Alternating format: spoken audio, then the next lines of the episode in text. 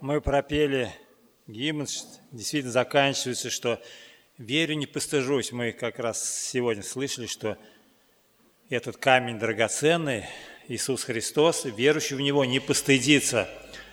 И, конечно, если мы этот путь с Его помощью совершим, то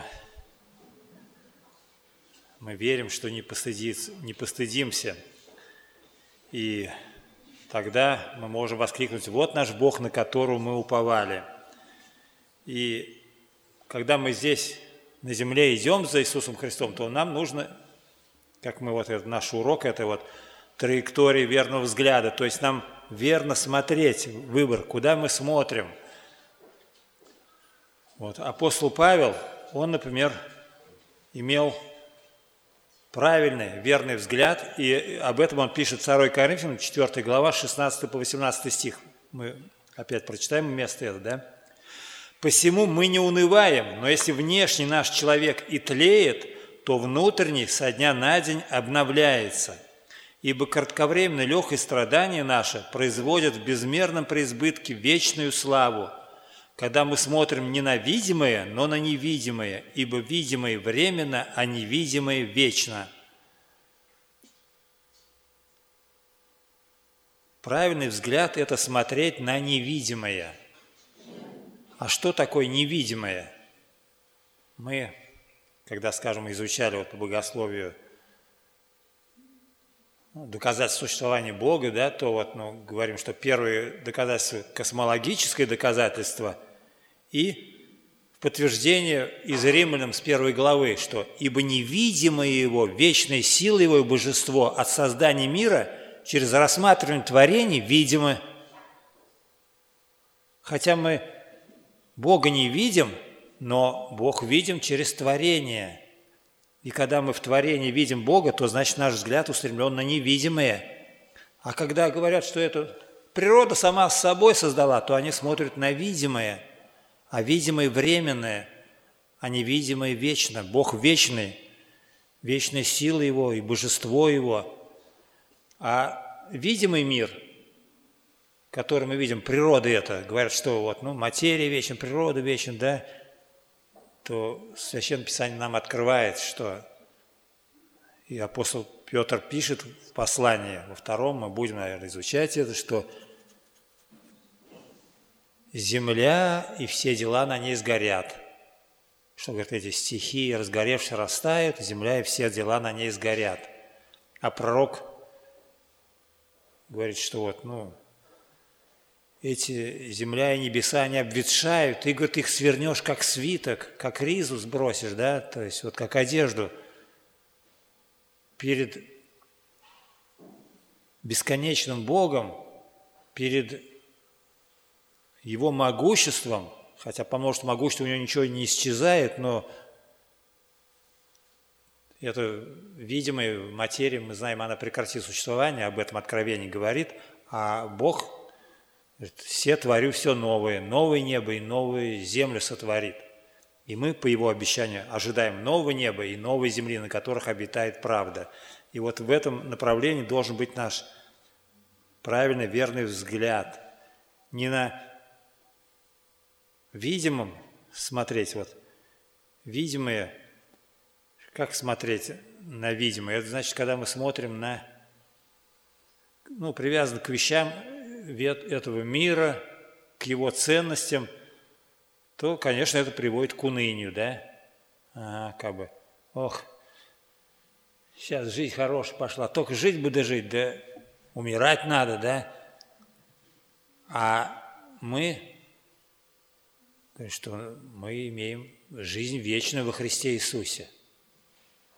И не то, что будем иметь, мы уже имеем эту жизнь, только мы перейдем, вот, получим, если мы через смерть пройдем, да, воскреснем в новых бессмертных телах. И этот путь нам Христос проложил. Пели, да, Христос проложил этот путь, что Он умер, но Он и воскрес в бессмертном прославленном теле. Он тело прославил и уковечил. Родился в подобии плоти греховной. Безгрешный Сын Божий взял на себя грех мира, буквально говорит, он сделался грехом за нас, и на него гнев Божий излился, чтобы нам иметь надежду вечной жизни. Мы пели, да, кто грех победит, вот, тот вечность войдет. Но грех победил Христос, а нам дает эту победу. И мы ее верою принимаем. Тот, кто принимает, тот и входит в эту победу. Кто отвергает, это уже он добровольно отвергает это. Здесь уже Бог не виноват, если он сам себя в ад. Бог никого в ад не посылает. Он сотворил, да, этот ад, он сотворил озеро огненное, приготовил для сатаны и его бесов. Но люди добровольно избрали это. Конечно, в этой жизни многие вот как бы за правду борются, да, но не учитывают вот замысел Бога, что здесь на земле этой, ну, как бы сказать, правды не добиться, люди не могут ну, всего знать и всего видеть, а Бог, Он всегда благ, Он всегда добр, и Он ведет это. Только мы можем не разуметь этих путей в нашей жизни. Можем разочароваться, если смотреть только на видимый, как вот мы говорили, Псалом Асафа, 72 он позавидовал безумным в виде благоденствия нечестивых. Мы тоже смотрим там, скажем, которые миллиардеры, богатые, миллионеры, да, может, мы им завидуем, но их конец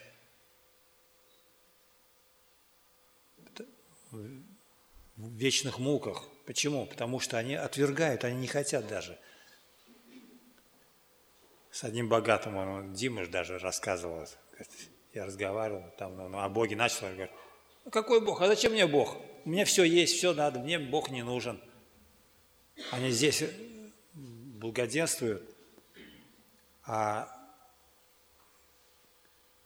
вначале как бы видимый взгляд только бросил вот Асав, и он позавидовал, да, а потом, когда вошел во святилище, говорит, и увидел конец нечестивых, он тогда говорит, я был как скот пред тобой, не разумел того, что как они нечаянно приходят в разорение, ты не свергаешь их в пропасти, да, конец-то их погибель.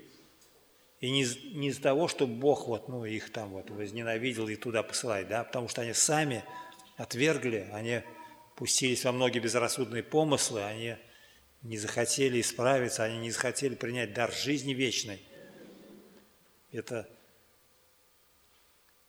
такой даже есть как бы прецедент, что как человек вот, ну, туда попадает. Как же Бог вот, ну, может всех спасти, а почему вот некоторые идут? Говорят, один был приговорен к смертной казни, ну, за него там ходатайствовали, и ему помилование. Верховный суд как бы присудил помилование. Пришли ему, читают этот, как что, приказ там, что вот ты помилован, решение Верховного суда – а он говорит, мне не надо. Ну, гордый такой, вот гордость отвергнул. Все приходит, говорит, он отвергает он это помилование. И тогда решил суд то, что когда помилование отвергает, то помилование недействительно. И вот Бог так возлюбил мир, что отдал Сына Своего, дабы всякий верующий не погиб, но имел жизнь вечную. Всякий верующий может получить. Но если сознательно человек отвергает дар вечной жизни, то для него это недействительно. И он сам себя обрекает на вечную погибель. И причин для уныния, конечно, много, да. Это когда видимый взгляд мы бросаем, например, на наш внешнего человека, что наш внешний человек тлеет, то есть болезни, смерть, нет вроде никаких шансов на улучшение, а когда на невидимое обращаем внимание, то Павел говорит, что знаем, что наш этот, когда земной наш дом, эта хижина разрушится, мы имеем от Бога жилище на небесах, дом нерукотворный, вечный.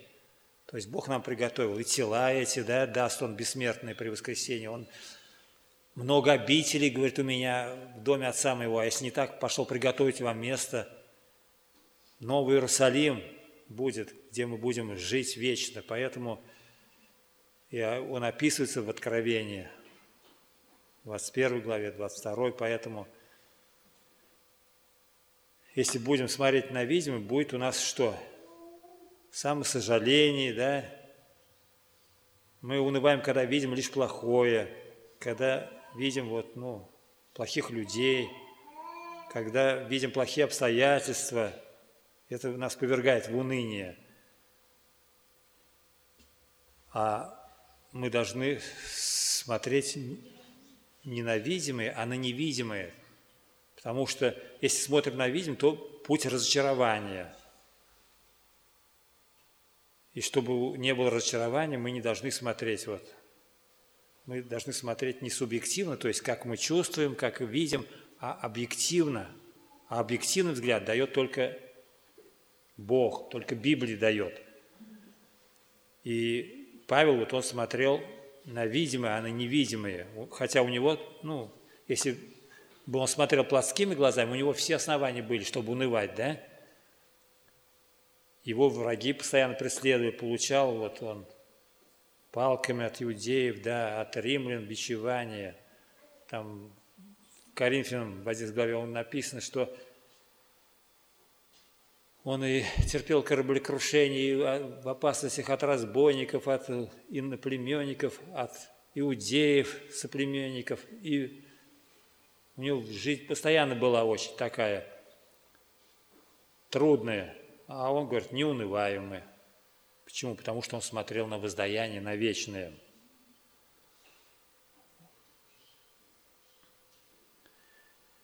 И вот, когда мы смотрим на невидимое, то это правильный взгляд. И он говорит, что ничего, первые сто лет только будет трудно, да, а потом легко будет. То есть нынешней жизни будет трудно, но зато вечность будет прекрасная. И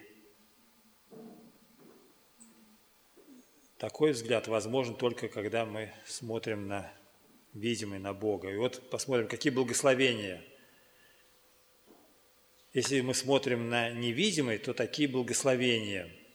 Во-первых, способность видеть самого невидимого Бога, Его руку, замысел. Этот взгляд такой за пределы времени дали, да, трансцендентный взгляд. Дальше того, что может человек увидеть. Это умение смотреть на свою жизнь с позиции вечности – эффективно толковать свою жизнь с позиции вечности. Например, что-то случилось, как говорят, ну, это все, говорят, ну, как бы, все к лучшему, все к хорошему. Да, это будет к хорошему, если мы смотрим с позиции вечности, что Бог нас через это страдание усовершает, чтобы уподобиться Ему. А если не смотреть с этой позиции, то, как Павел говорит, что если мы только в этой жизни надеемся на Христа, чтобы нам здесь получше жилось, то мы несчастнее всех человеков. Наше счастье в Боге в том, что Он нам обещал вечность. Хотя и в этой жизни уже Он тоже обещает нам, говорит, что когда апостол задали вопрос, Господи, вот мы все оставили, последовали за Тобой, что же нам будет, да?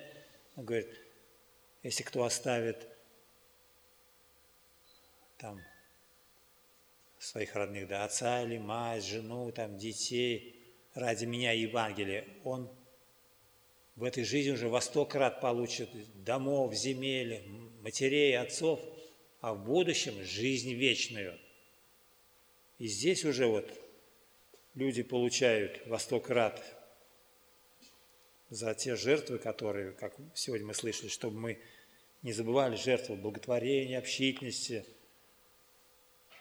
и здесь во сто крат нам Бог будет благотворить, общение будет достаточно нам давать, да? А люди в этом мире в толпе одинокие, а верующий, он и в одиночестве не чувствует себя одиноким, потому что он и с Богом может общаться, он и знает, что друзья, если с которыми он, скажем, по обстоятельствам разлучен, в больнице или в тюрьме находится, да, но они его помнят, они за него молятся, и в духе он с ними соединен. Что значит видеть вот невидимый практически? В Библии много таких примеров. Вот 11 глава послания времени говорит, что вот Авраам, например, он, да, верою оставил этот вот, из Ура Халдейского и пошел в землю, которую он даже ну, не знал. Как Бог сказал, что я покажу тебе землю, которую, в общем, ну, тебе и потомству твоему навеки. Ур, вот современные там раскопки показали, что там была цивилизация, там и канализация была, и все, то есть это, ну, в то время наивысшая цивилизация была. И он оставил это, вот, как бы сказать, прощай, да, как один брат рассказывал, говорит, прощай, Москва, даешь там навоз, ну, из города, из Москвы согласилась замуж, ну, за деревенского выйти там, в деревню. Это, ну, как бы безумие, да? Но, говорит, счастье надо не взять, говорит, а счастье надо дать. А многие вот, он там рассказал пример, это Анатолий Сергеевич, говорит, тете вот на память в день моего счастья, говорит. Счастье надо не взять, говорит, а счастье надо дать. И в браке вот именно, чтобы цель такая, чтобы дать счастье, и тогда ты получишь счастье. А когда, если чтобы получить счастье, вот оно и не получает, как по душпущину говоришь. Кто такой, говорит, брак? Это когда, говорит, два эгоиста сходятся вместе. Вот. Это реальность. А духовный взгляд, что свой эгоизм, значит, надо ущемлять, и надо взаимно как бы притираться, шлифоваться, и тогда будет это счастье семейное. Вот Павел, конечно, он смотрел на невидимое, и у него это очень получалось. Ну, смотрите, как это. Павел в этих скорбях и сложностях, он как говорит, интересно, что говорит, нынешние кратковременные страдания ничего не стоят в сравнении с той славою. Ты что, Павел, да, в своем уме, что ли? Как называешь это вот ничего не стоит, это кратковременное страдание, но он, если мы почитаем его биографию, он постоянно был в этих опасностях, в этих страданиях, а он говорит, это кратковременные страдания, ничего не стоящие.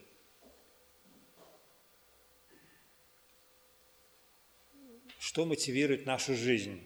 Это объективный взгляд, то есть реально мы смотрим на нашу жизнь. Во-первых, что?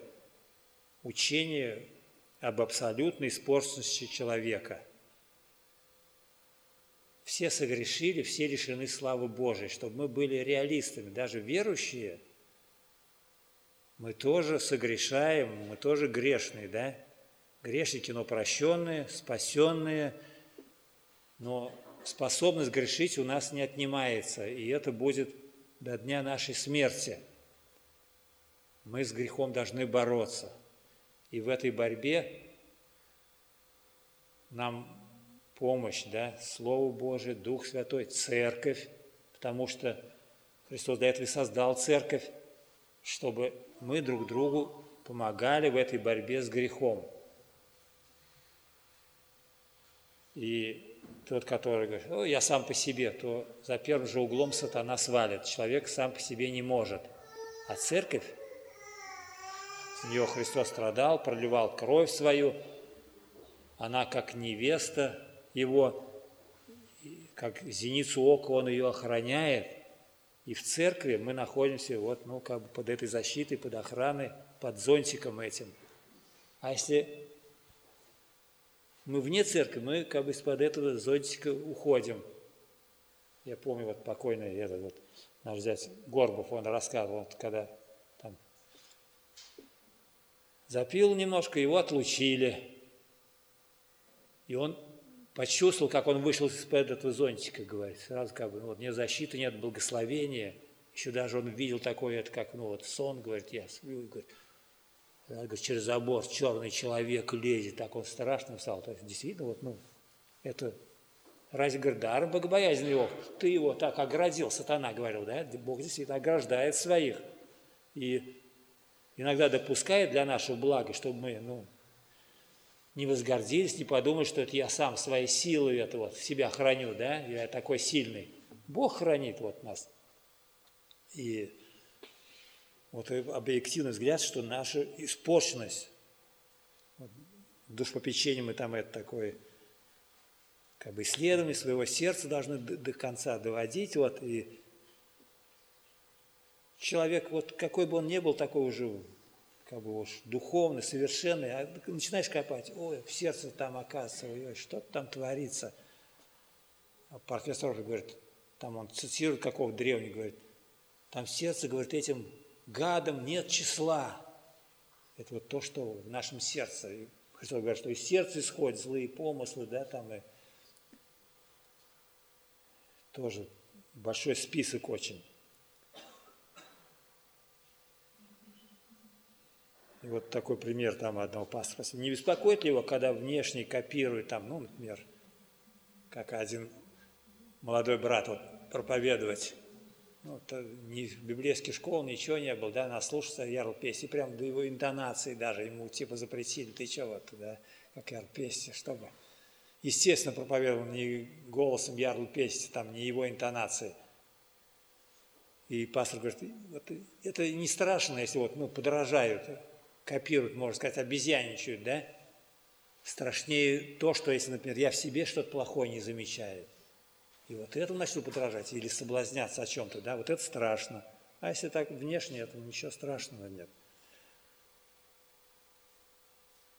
И что нас утешает, это понимание суверенности Бога, да? Суверенность, то есть Бог независим.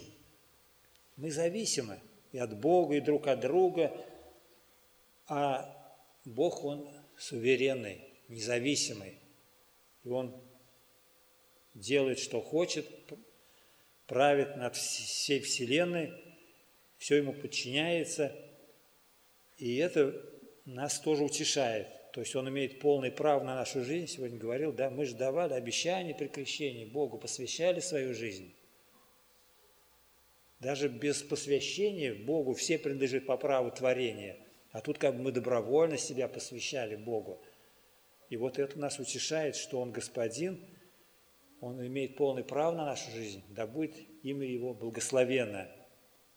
И понимание благости Его цели в моей жизни. Бог всегда благ, и Он желает блага каждому. И когда мы как добровольно вот под Его руку встаем, то это нас утешает и радует. Я помню, в общем, он говорил, что рука, которая нас как вот шлепает, наказывает, да, мы целовать ее должны. Конечно, неприятно, как бы, когда нам какие-то страдания причиняются, да, но это не без воли Бога, и они нам во благо, во благо для нашей духовной жизни, для вечности, ради вечности. Вот. Нас утешает понимание библейской эсхатологии. Эсхатология – это учение о конце времени. Действительно, что нас ожидает блаженная вечность, ясное понимание финала этого мира. То есть мир этот временный, он закончится. В Откровении написано, что царство мира всего сделал царством Господа и Христа Его. То есть Царство Божие. И мы проходили, помните, да, что от тысячелетнего царства, миллениум, что придет время этого земные царства кончатся, великая скорбь, а после великой скорби битва Армагеддон, и Христос воцарится, и будет тысячелетие царства на земле. И Бог покажет этому миру, да, что какое должно быть царство, какое Он задумал в своем плане. И как людям будет жи- счастливо житься вот под Его руководством, когда действительно и все законы будут работать, и справедливость будет очевидная – и все будут поступать именно благо, да. И вот, конечно, трагизм – финал для нечестивых. Бог их, как и фараон, например, сберегал на день суда, да, то есть, ну, за грех его сразу можно было уничтожить, но Бог еще щадил сосуды гнева. Также вот сейчас вот всех, кто поступает несправедливо, Бог щадит их на день гнева, то есть на день великой скорби, на день там мировой войны, да. И все равно их трагизм, их финал, что они пойдут в муку вечную, если они не покаются, если они отвергнут Бога. И почему важно смотреть вот на конец, на финал невидимого? В чем ценность и важность смотреть на невидимое? Помните, да, проблема не в том, что есть проблема, а проблема в том, как мы ее толкуем. То есть то, что с нами случается, мы говорим, это проблема, да? А как мы ее толкуем? Как она, к чему нас ведет? Одни и те же факты по-разному толкуем. И вот, когда мы смотрим на невидимое и побеждаем печали, старение и тление, принимая факт смерти без уныния, действительно человеку положено однажды умереть, и мы это без паники, можно сказать, принимаем верующий, он знает, что он переходит в лучший мир, что смерть – это переход в жизнь вечную.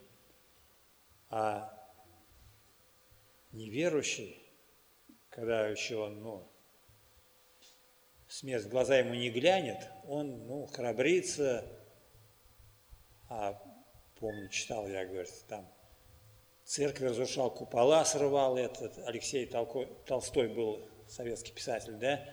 А когда, говорит, смерть взглянула в лицо, он на коленях пополз в церковь, вот, просить прощения, исповедоваться. То, действительно, люди вот пока еще не сталкиваются со смертью, они что-то храбрятся. А там уже будет бесполезно, когда они уже увидят, что за ними не Христос пришел, да, а ангел смерти – и те, которые его в ад поведут.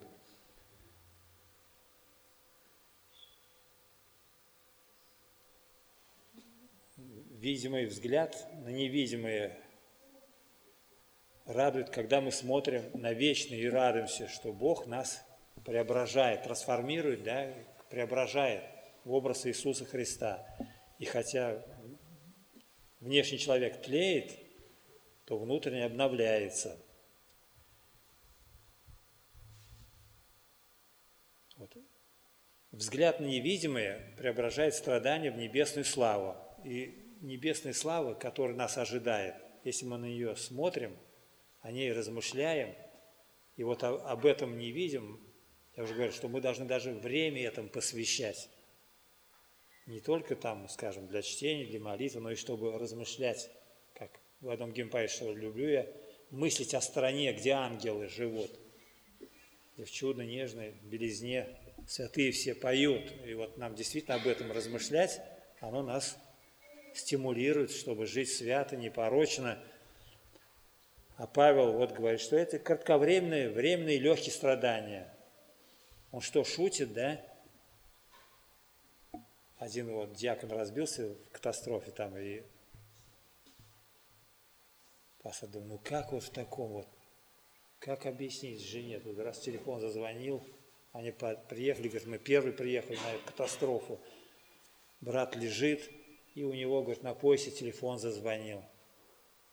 Он посмотрел на милиционера, тот ну, кивнул, что можно взять телефон. Взял, говорит, там жена, говорит, его спрашивают, ты где там? Что ответить, говорит, ну прям не знаешь. А Бог разговаривает, говорит, Бог его забрал, он пошел домой и другая женщина, вот, имея мужа там, шизофреника, что с ним вот, ну, приходится так вот есть мучиться, сострадать, но она смотрит на невидимое, что будет воздаяние, да, и она жене пастора показала вышивку, говорит, с обратной стороны. Что ты видишь? Говорит, ой, нитки все перепутаны. А а теперь что, говорит, с другой стороны? О, картинка с христианским сюжетом. Вот так и в этой жизни мы смотрим на видимое, и у нас ну, взгляд такой, кажется, что вот все перепутано, конца и края нет этим проблемам и прочее. А с, с позиции вечности, с невидимой, это прекрасная картина, которую Бог задумал, и Он ее непременно осуществит и ее дорисует, доделает. Нам самое главное покориться этой воли Божией, зная, что он очень прекрасный сюжет имеет для нашей жизни. И смотреть на невидимое, на воздаяние, что, скажем, если вот авария, это не случайное, да, а Божье провидение, значит, Бог решил забрать его, уже достаточно, да. И Христос, когда жил на земле, Он томился, потому что Он, ну, оттуда пришел, Он знал, как там хорошо. И Он говорит, да, доколе буду с вами, доколе буду терпеть вас. Хотя, говорит, толкование это относится к тому, что он когда сказал, что это вот, ну, не про людей, он сказал, да, а про этих бесов, которые мучили людей, что ему пришлось тут быть вот среди них, да, и он, мы знаем, изгонял бесов, и терпел, но мы знаем, что придет время, что они в озере огненном все окажутся. А он тосковал по небу, по этому совершенному, прекрасному, и нам тоже это обещал, завещал. И вот как нам фокусироваться, то есть смотреть вот на невидимое. Первое, значит, правильно называйте картинки, то есть толкуйте факты жизни и обстоятельства в свете невидимого мира. Всегда смотрите на Божий перст, то есть на Божию руку, указывающую на его палец, да. Он использует людей или обстоятельства, а мы должны за этим видеть Бога. И говорю, спасибо, Господи, да, что Ты работаешь над моим сердцем – Любая ситуация – это щетка, которая выметает мусор из сердца. Смотрите за любящей рукой Бога, смотрите вперед с улыбкой и оптимизмом. То есть это ну, нас ведет к вечности, приближает к вечности. Второй, значит, совет – удерживать свою душу от самосожаления. Помогите тленному правильно тлеть. Не жалейте своей жизни, здоровья времени служению Богу. Сегодня же вот говорили про жертву, да? Здоровье, время, мы жертвуем этим, когда служим Богу. И Павел, вот, апостол Павел, жалел ли он себя, хранил ли свое тление? Нет, он говорит, я, Деяние 20 глава, 24 стих говорит, но я ни на что не взираю и не дорожу своей жизнью, только бы с радостью совершить поприще мое и служение, которое я принял от Господа Иисуса – проповедовать Евангелие благодати Божией. Самое высшее призвание – это проповедовать Евангелие благодати Божией. Каждый миг своей жизни он стремился прожить для Бога, славы небес. Захваченность небом – это двигатель нашей веры, дел нашего служения. То есть захвачены мы небесами. Нас к небесам Господь призвал. Правильно используйте время и средства – время и средства – это те вот ресурсы, те драгоценности, которые нам Бог дал, и как мы ими пользуемся. Вот, спокойно раздавайте свое имение, ибо вы призваны жить не для того, чтобы есть, да, мы не для того, чтобы есть, а едим, чтобы жить. А некоторые вот, ну, как бы думают, что цели, чтобы поесть там вкусно, да, как ну, типа идеал материалистов, жареный гусь. Нет. Как древний философ Сократ сказал, говорит, мы живем не для того, чтобы есть, а едим для того, чтобы жить. Приобретайте друзей богатством неправедным. Так Христос сказал, что друзей богатством неправедным, чтобы они, когда обнищаете, приняли вас в вечной обители. Это притча очень, ну, как бы, трудна, что ли, толкование, много вариантов есть, но призыв к тому, что то, что нам Бог дал, ресурсы, средства и время, мы должны их правильно использовать. Вот говорит. Откройте свой шкаф и подумайте, что можете транспортировать из него в Царство Небесное, если вы кому-то поможете, да? Кому-то сможете помочь то, что вы дадите нуждающимся, это вы как бы переправили туда, в Небесное Царство. Что говорит, собирать сокровища не на земле, где моль и ржа истребляет, а на небе, где моль и ржа не подкапывают, и воры не крадут. Откройте свой холодильник или подвал. Кому вы можете послужить из него в Царстве Небесном? Кого-то накормите, кому-то послужите. Затем, что говорит, смело проповедуйте Евангелие, посвятите этому всю свою жизнь. Только это будет иметь смысл у престола в тот день.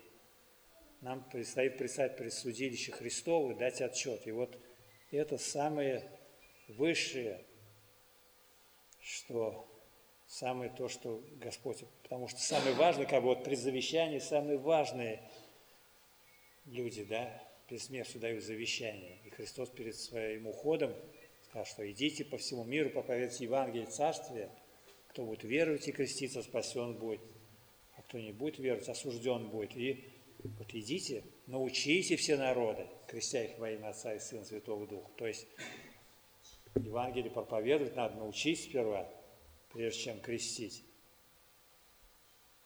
Как один звонил, говорит, это церковь видно? Говорит, да. А можно у вас это вот, венчание? Я говорю, мы венчаем только членов церкви. Конечно, я очень хорошо, если вы придете, говорю, мы побеседуем, вот, ну, что значит это вот венчание. И вот мы должны научить, что значит это, как бы вот правильно сказать, что прежде чем венчать, мы должны семейное консультирование провести, как Библия учит о семейной жизни, ответственности. Какая ответственность, когда Христос учил, что вот нельзя разводиться, да, что Бог сначала того человека да не разлучает – такие, есть такие обязанности ученики, тогда лучше не жениться. А Христос говорит, ну, кому дано вместить, тот вмещает это. И действительно, мы должны вот проповедовать Евангелие. Оно, Евангелие дает ответ на все вот, вопросы, сложности жизни. Посвятите этому всю свою жизнь. Дорожите временем, потому что его мало осталось. Откажитесь от безумной праздности и времяпровождения – Помните, я читал, да, там статус, как один написал, говорит, вот, от восхода до заката пропало два драгоценных часа, бриллиантовых, да, так. Но находка, как бы их, невозможно, награда за их находку не предоставляется, потому что они потеряны безвозвратно. То есть время вернуть невозможно. И мы приближаемся вот к этому дню, нашей ли смерти перехода, или к этому вот судилищу Христову, да, неминуем приближаемся со скоростью 60 минут в час. И вот дорожите временем, потому что его мало осталось.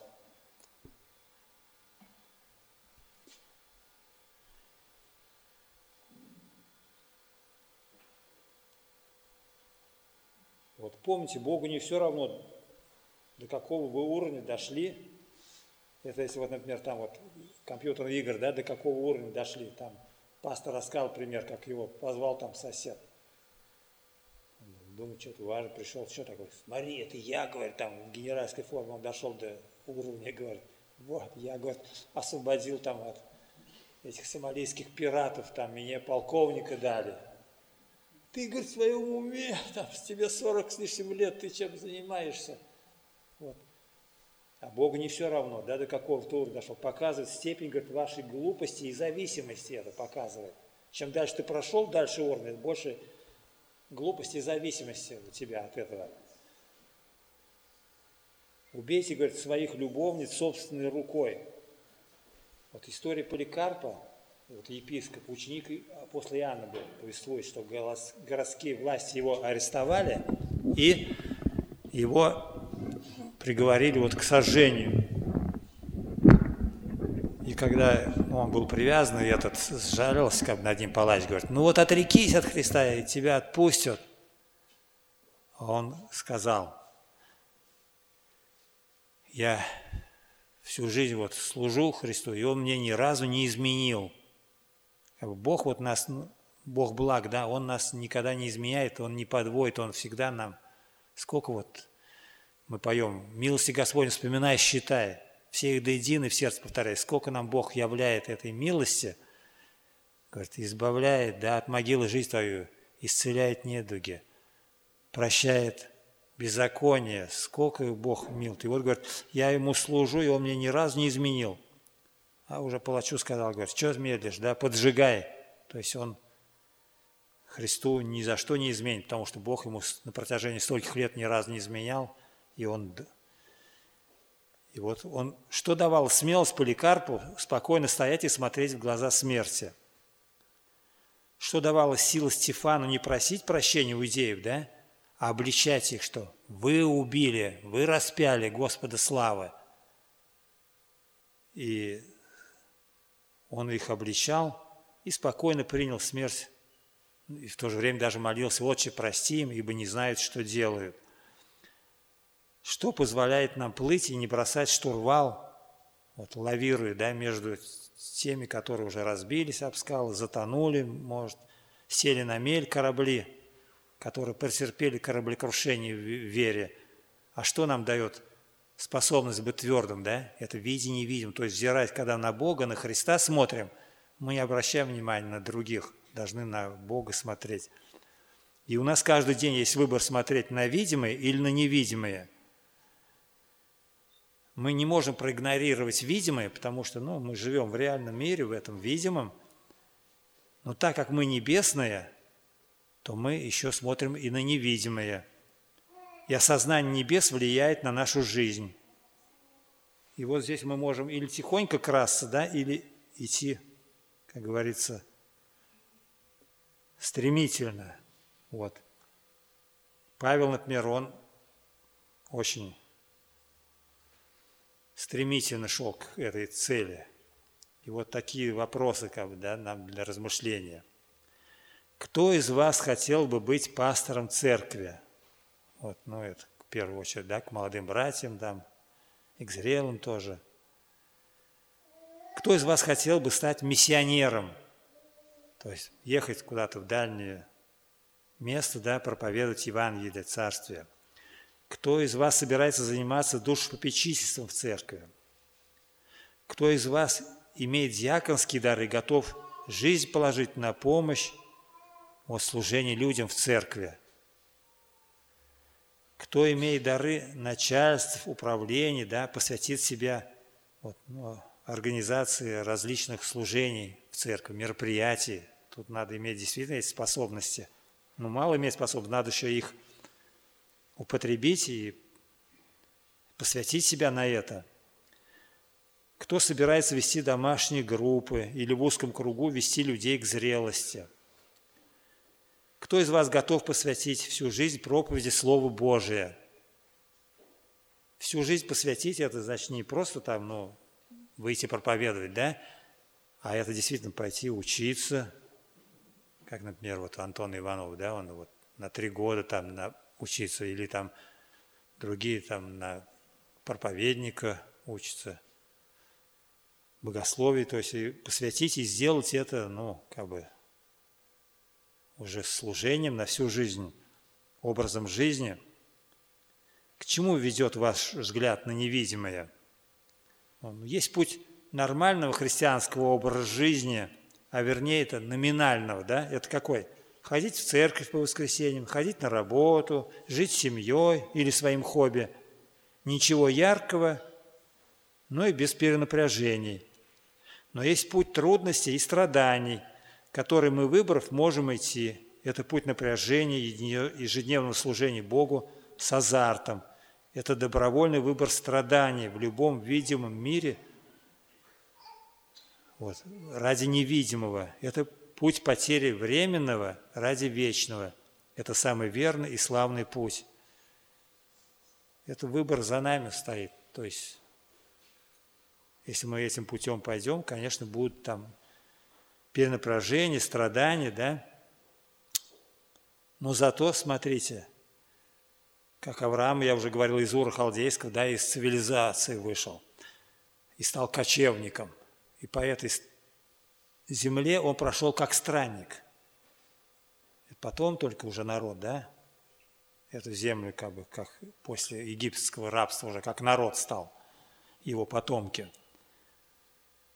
И вот Евреям 11 глава написано про Моисея. Верою Моисей, придя в возраст, отказался называться сыном дочери фараоновой и лучше захотел страдать с народом Божьим, нежели иметь временное греховное наслаждение. И поношение Христова почел большим для себя богатством, нежели египетские сокровища, ибо он взирал на воздаяние. Верою оставил он Египет, не убоявшись гнева царского, ибо он, как бы видя невидимого, был тверд. Апостол Павел там, где безумно Христа ради. Да? Он говорит, вы мудры во Христе, а мы безумны Христа ради. А там, где вот безумный Христа ради, там сам Бог творит чудеса. Сегодня мир не изменился. И, возможно, говорит, ваше безумие Христа ради будет новым витком в истории, новым этапом изменять чьи-то жизни. Мы должны не бояться, а хотеть быть безумными Христа ради – смотря на невидимого. Аминь.